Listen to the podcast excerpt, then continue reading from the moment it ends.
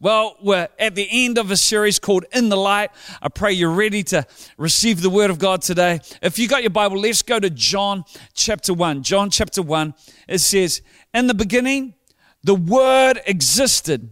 The Word was with God, and the Word was God. He existed in the beginning with God, and God created everything through Him. Who's he talking about here? He's talking about Jesus. And it says God created everything through him, and nothing was created except through him. The Word gave life to everything that was created, and his life, that being Jesus, brought light to everyone. The light shines in the darkness, and the darkness can never extinguish it. I believe it's so important in life that we see things in the right light. Often, a lot of people go wrong because they don't see things in the right light. Some things don't make sense in the wrong light. Some events, some situations, some things we go through, some conversations. If the conversation doesn't have context, we can misread that conversation. And so it's so important that we get the right light shining on our life. Now, you've got to get this when it comes to the light of God. Light and darkness cannot coexist. In fact, it says the darkness can never extinguish the light of God. Uh, the way that you and I view the world, our worldview, how we see situations, people, events, is shaped ultimately by our view of God. And I like what John says here because he's talking about Jesus, and Jesus is light. Now, one thing is, is darkness is not more powerful than light. You just need to switch the lights on and darkness goes. But our view of God is so important to uh, how we live out our lives. You know, right now, how do you view God?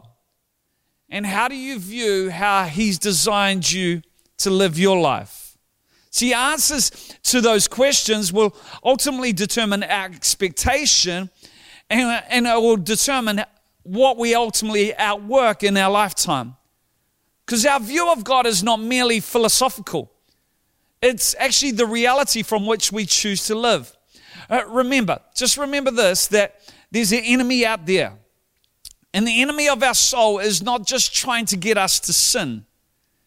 What he's trying to do is to get us to embrace an inferior way of living an inferior, inferior way of thinking that will ultimately get us to compromise on what God's plan is for our, our, life. The enemy, his role is he wants to keep us in the dark. He wants us to live outside of what we've been designed for.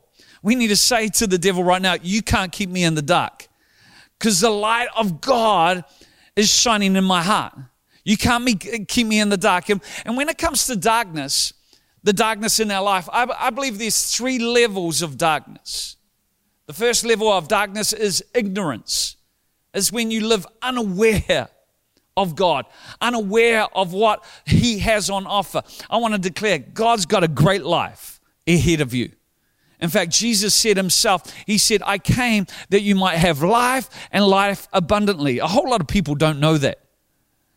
And, and, we're in darkness when we're unaware, when we're ignorant to what God has for us. We're also in darkness. A greater level of darkness is when we're disobedient, it's when we choose to disobey what God says is a good way to live. And and we do life our own way, even though we know we think, well, my way is better. So that's another level of darkness. But then there's a third level of darkness, and that's where it's just evil. And evil is when we are controlled by the darkness. Uh, it's when we can't even stop doing the things that we don't want to do, but there's an outworking of it, and there's no consciousness of light. I believe God wants to set people free. I believe when we walk in the light, we are not only just have fellowship with God, but we have fellowship with one another. You got to understand, God has an amazing future and destiny for your life. Now, in the Bible, I love the story of Gideon. It's found in the book of Judges, and Gideon is found in a dark place. In fact, the whole nation of Israel is in a dark place because they've been controlled uh, by the Midianites. the Midianites are, are ruling over them. And, and people were in a place where they're just beginning to accept, well, that's the way it is. You know, how many know there's some things in life that we shouldn't accept? But many of us have become accustomed to different things that we just tolerate them. We just think, well, it's, it's the way it is. I've just got to accept it. And I like Gideon because God calls him and anoints him to, to bring change. In fact, in, in chapter 7, Gideon overhears a conversation from the camp of the Midianites.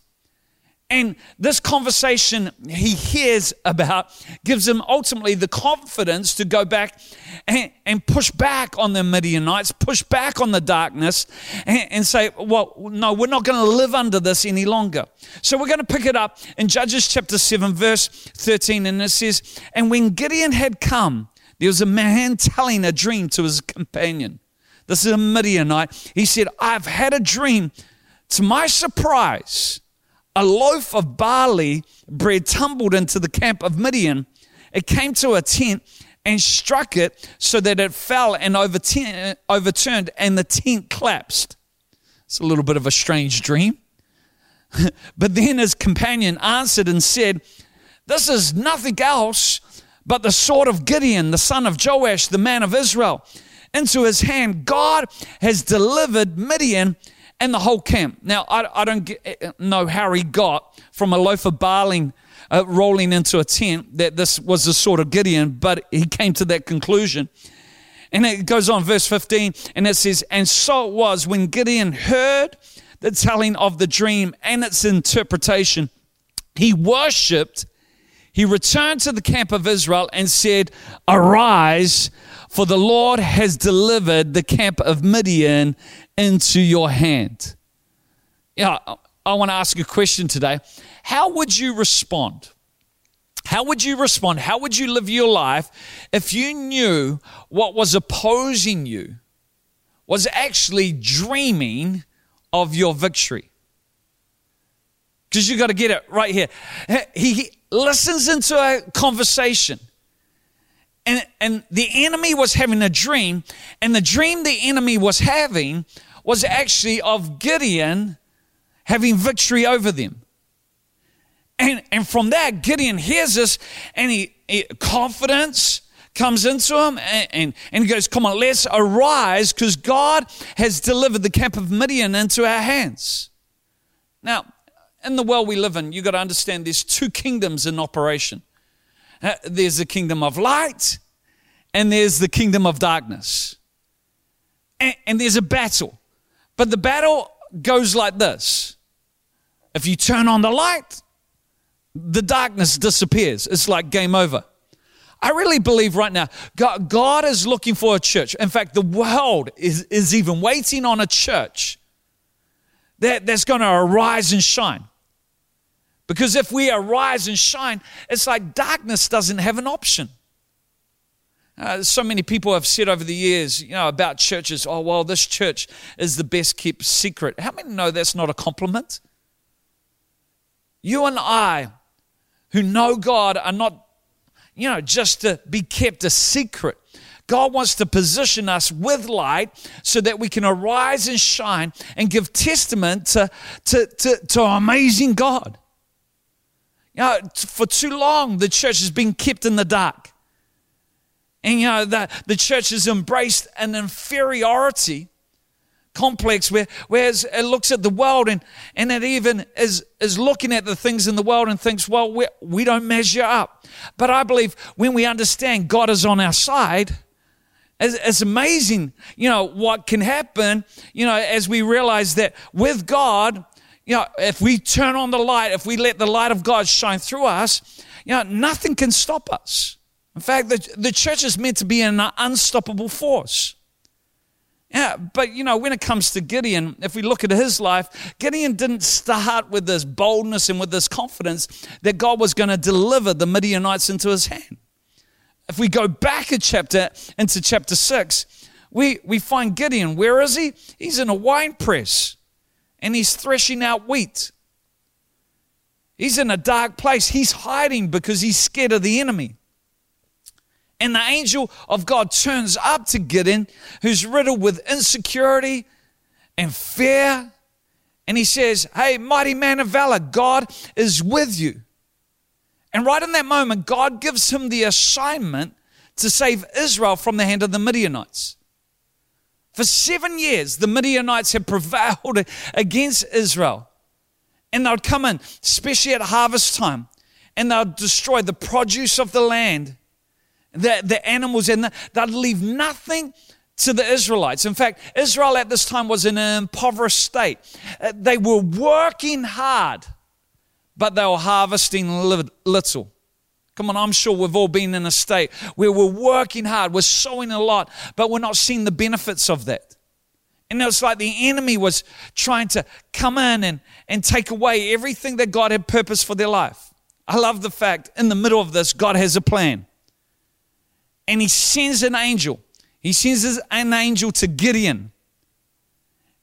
And this angel, first of all, has to deal with Gideon's insecurity. And the first thing he does is he assures him that God is with him. Now, Gideon puts him through some tests first and go, well, if it's God, you know, he puts out a fleece and, God will show up and do this. And, and, God just assures him time and time again that, that he's with him. And God says to him, come on, mighty man of valor, I am with you. Uh, so often we're wanting assurance time and time again that God is with us. But we don't need anything more than the finished work, putting our belief, putting our trust in the finished work of Jesus and, the cross. Too many people going, Well, I need a sign, God, that you're with me. Well, here's a sign you're not dead. If you have breath in your lungs, God's got a purpose for your life. And I love, you know, this because because all of us can feel insecure. All of us battle with questions in, in our mind uh, Can I do this? And I love the fact that God calls the weak. He calls those that sometimes feel overlooked and He puts His hand on them and He gives them an assignment to, to bring deliverance to many. See, we have the light. If we have Jesus, we have the light. And for us to actually fulfill our assignment, what we need to do is we need to remove what is obstructing the light. Right now, I challenge to say a lot of people's insecurity is obstructing what God wants to do through their life. They've got light, but they're hidden under, under a bucket. Come on, God wants you to arise and shine. Because one person with light can loosen the hold of the enemy. And I really believe, I, I want to speak prophetically today, as God wants to loosen the grip of the enemy on people's lives. But to do that, the first thing we need to deal with is we need to deal with our idols. Some of you going, Well, I don't have idols. Well, idols come in many different forms. And, and idolatry, you know, was prevalent in the Old Testament. Time and time again, uh, the Israelites were drawn off and, and they, they, they allow idolatry to come in and they'll take their focus off God. And I believe that happens a lot in modern day society. In fact, a good definition of a, an idol is when you take a good thing and you make it the ultimate thing. You take a good thing and you make it the ultimate thing. You know, it, it can be things in our society like sport. How many know sport can be an idol? idol? Sport is good, but it should never get in the way of our relationship with God. It can be a career. It can be relationships. It can be material possession. It can be money. It can be holidays, even. You know, how do you know whether you got an idol? You know you got an idol because you will sacrifice to it. How many people right now are sacrificing their relationship with God to a, a career? You, you know something has idol status when you sacrifice your time to engage with that thing. And it's like Jesus then drops down the priority list. Uh, you know it, it is when, when you dream of everything and anything else other than God's purpose and plan for your life. I want to say again, you're not where you are by chance. God has got an assignment, He's got a mission for you to fulfill. You carry light. And that light in you is there to shine into dark spaces. Come on, it may be in your workplace, it may be in your home, in your community. God, God has a calling for you to fulfill. And we need to first make sure that the enemy has no grip on our life. In fact, I, I really believe God, God is saying in the season, the enemy is loosening his grip. He's been exposed. And, I find when the enemy is losing his grip, that's when a lot of commotion happens in our life. Right now, if you feel like you're under attack, it's only because the enemy is, is losing his hold on your life. Uh, if he has no hold, it's like, well, there's nothing more to say. Again, when light comes in, darkness goes. Nothing can hold you back. You, know, you don't need to be kept in the dark when it comes to God's plan and purpose for your life. God, I really believe God wants to illuminate. He wants to, uh, uh, people to see what He wants to do in and through them in the next season. The enemy won't disturb you if he's got a hold on you. But if you have got some things going on that you don't understand, maybe it's simply because the enemy's losing his grip. And one person with light can, can actually bring about a great victory for the kingdom of God. And, and we see this with Gideon because Gideon actually goes in, he steps up to the plate, and he destroys the altars of Baal. And that upset a whole lot of people. But later on in chapter 7, what we see is Gideon, he's awake early in the morning and he's gathered the army and he's positioned them by the well. And what God does is he comes to Gideon, and, and, and let's pick it up in verse 2. And, and it says, And the Lord said to Gideon, The people who are with you are too many. They're too many for me to give the Midianites into their hands, lest Israel claim glory for itself against me, saying, My own hand has saved me.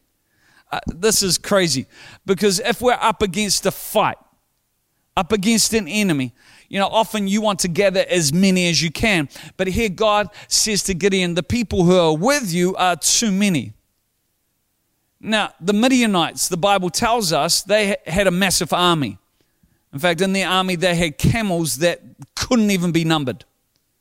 Gideon has 32,000 people, and he's up against an army that has camels that can't be numbered.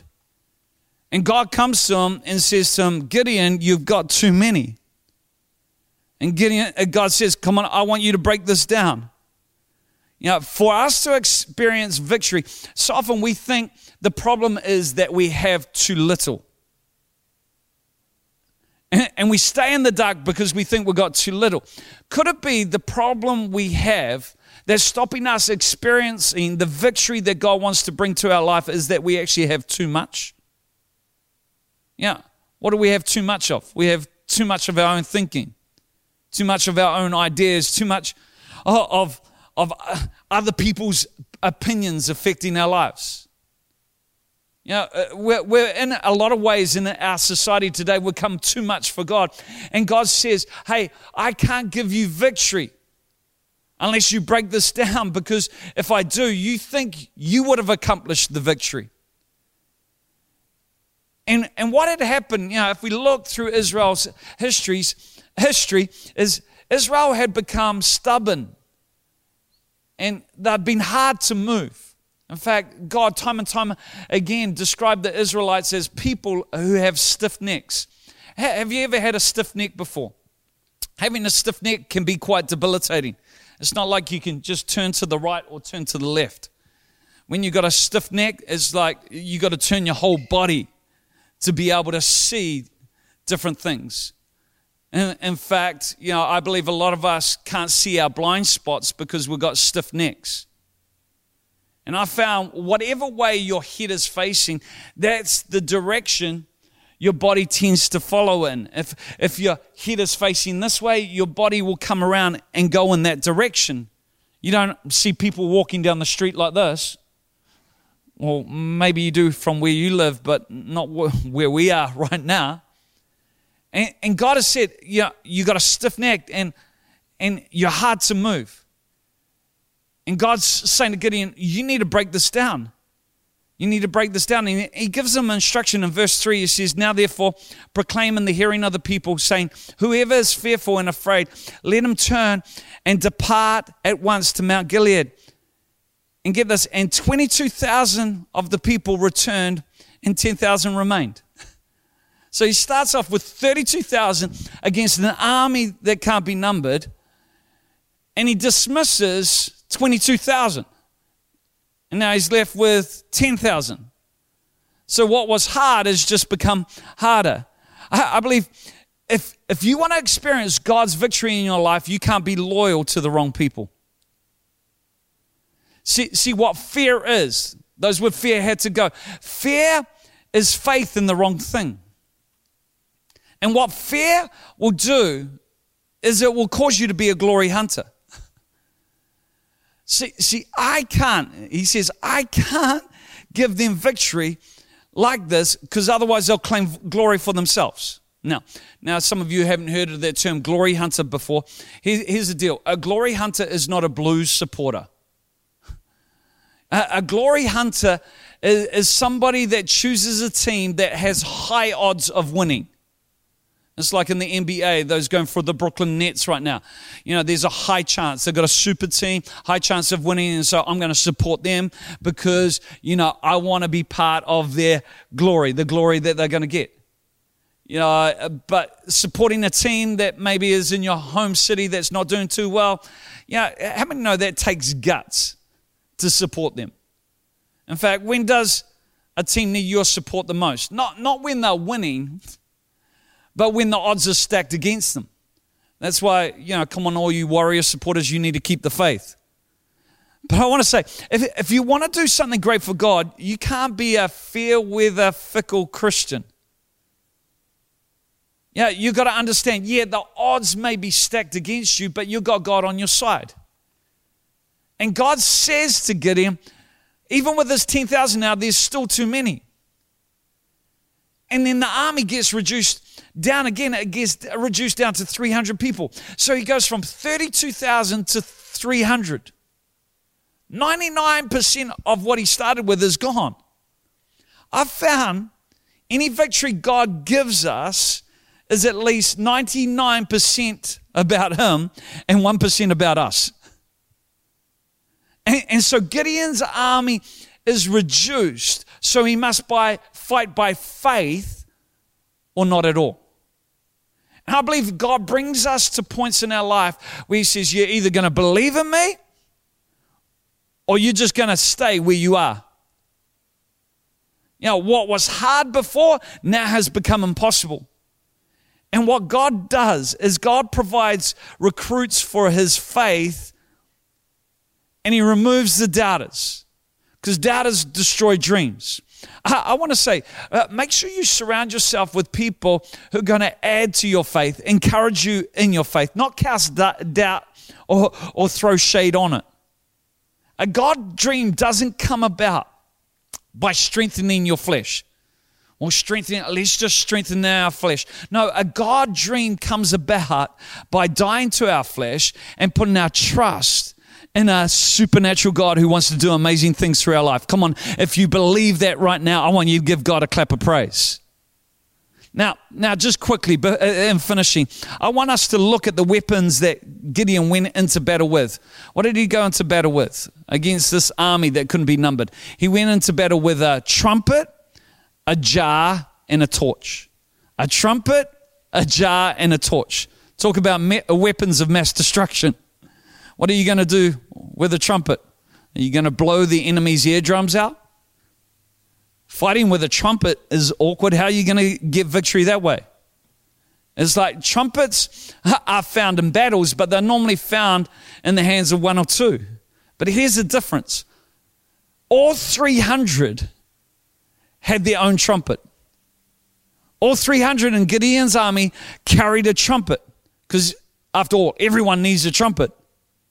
They had a torch and they had a jar. They had a clay jar. How many know when it comes to precious contents, if we've got precious contents, uh, we want to make sure that they are looked after well. You put precious contents in valuable containers. It's like when you have your first child, taking your first child home from hospital. You want to put them in a nice car seat, and you make sure, even in your driving home, that you're, you're, you're really careful. You know, I never drove so carefully than when I took Michaela home for, for the first time. I was like, man, I got precious cargo the America's Cup, which we just run. I'm told uh, uh, one. I'm told that that cup, the old mug, is actually when it travels, it travels first class. But when it comes to precious cargo in the kingdom of God, God does it a little bit different. God places his most precious stuff in earthen vessels. Why does he do that? He does it so that others will see and experience the treasure of Christ rather than being impressed by the vessel. Come on, you ever received a gift and the packaging was more impressive than the gift? You thought, man, this is going to be a great gift, and you open it up and it's just full of straw.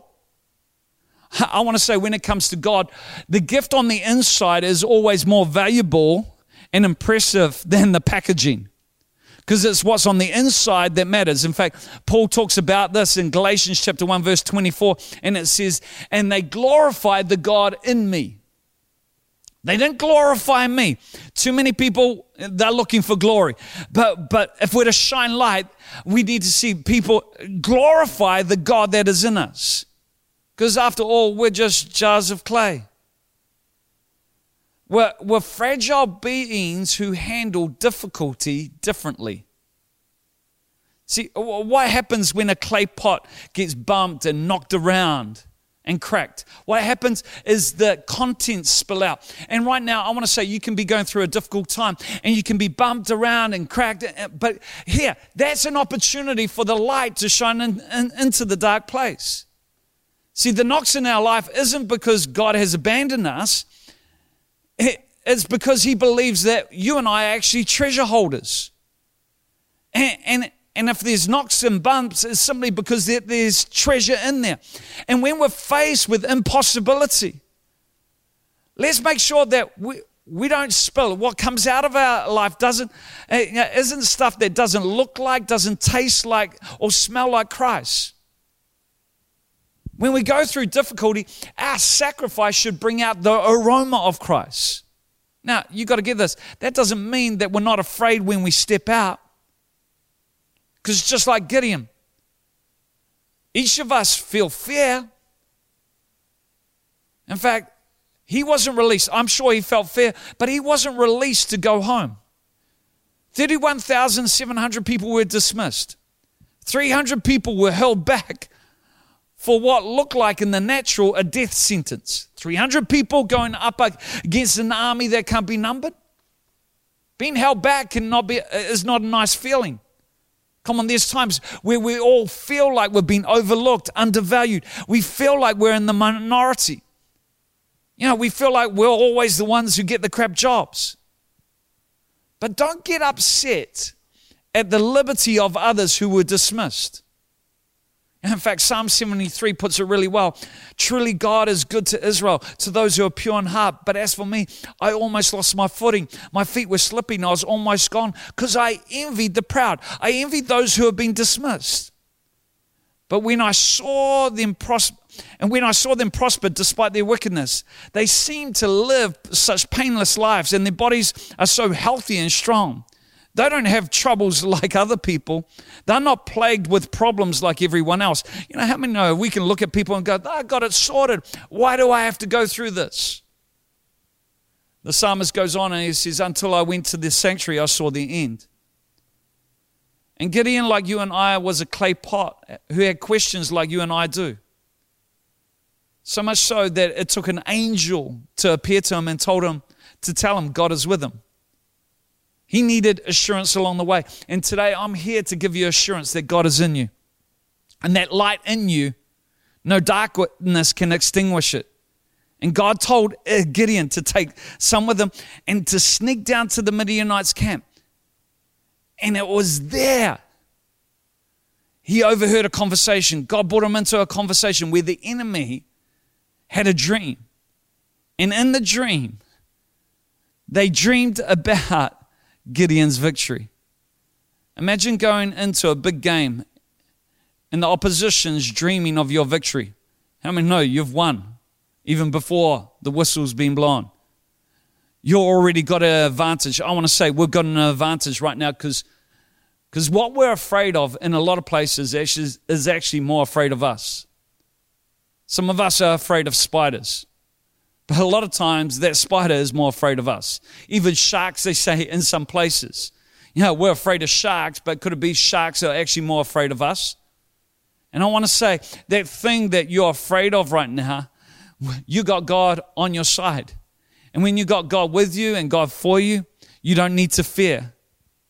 Gideon didn't have a plan to fight the enemy, but to frighten the enemy, to put the enemy on notice. See, a trumpet in the hand of a warrior gave the impression that it wasn't just 300 individuals, it was actually 300 companies of people. Because every trumpet uh, didn't just represent that individual. You got to understand, you and I right now, we're backed up by heaven's army. We may feel like an individual, but right now we've got the backing of heaven. And the clay pots, what were they all about? They, they allowed them to surprise the enemy. See, at the right time when they were on top of the Midianite camp, they cracked them, and out came their light. And you've got to understand, you may feel like a cracked pot. And you may feel vulnerable, but it's our vulnerability, it's our weakness that actually displays God's strength. And it's from there eh, we become light, and that light shines into those dark places. And what happened is the enemy was startled and confused that they became they they they began self-destructing. I want to say, and I feel like this in so many places where you feel like you've been unfairly treated. I believe the enemy is about to be exposed. In some places, he's overplayed his hand. But when you got God for you, you got to understand this nothing can stand against you. And I want to declare victory in every situation where the enemy has kept you in the dark where the enemy has kept you in fear, where he's intimidated you. Because I really believe this is our time and this is our hour to shine as a church. You know, we don't want to just be camped out in a little corner of society. Uh, the church that God died for, that Jesus purchased with his precious blood. Paul talks about it in Ephesians chapter 1. He says, The church I, you, I see is not peripheral to the world, but the world is peripheral to the church. And I believe God is raising up a group of people who are going to shine light into dark places. Come on, it's your time to shine. It's time to send the enemy into disarray because we have victory today, and our victory is found in Jesus. You got to understand, you don't need to be afraid of the enemy. The enemy's more afraid of you because you got Jesus on your side. So, right now, wherever you are, I want to pray for you. And I want to say, come on, mighty man, mighty woman of valor. God is with you. God, right now, I pray that your presence would come and touch every person listening to this right now. I pray that you come and bring freedom. You'd expose the enemy's plan. Lord, he has no right to keep your people in the dark. And I thank you, God, that when light comes in, it extinguishes darkness. Darkness is left without an option. And right now, where there's darkness in our world, let us be your light that we might see your kingdom come, your will be done on earth as it is in heaven. We pray this right now. Right now, if you don't know Jesus as your personal Lord and Savior, friend, you can know the light of God in your life simply by opening your heart to Him. Today, if you believe in your heart that Jesus is Lord and you confess with your mouth that God raised Him from the dead, you will be saved. It's a prayer of faith away. And it's our faith in God is what gets us right with God. So if you don't know Jesus, how about just praying this prayer right now? Dear Jesus, I come to you. I open my heart. And today I choose to put my trust in you. I thank you. I am forgiven. And I thank you for dying on the cross, paying the price of my sin, that I might know you, that I might live for you. Today, I give my heart to you. I pray this in Jesus' name. Amen. Hey, if you pray that prayer, we'd love to hear from you.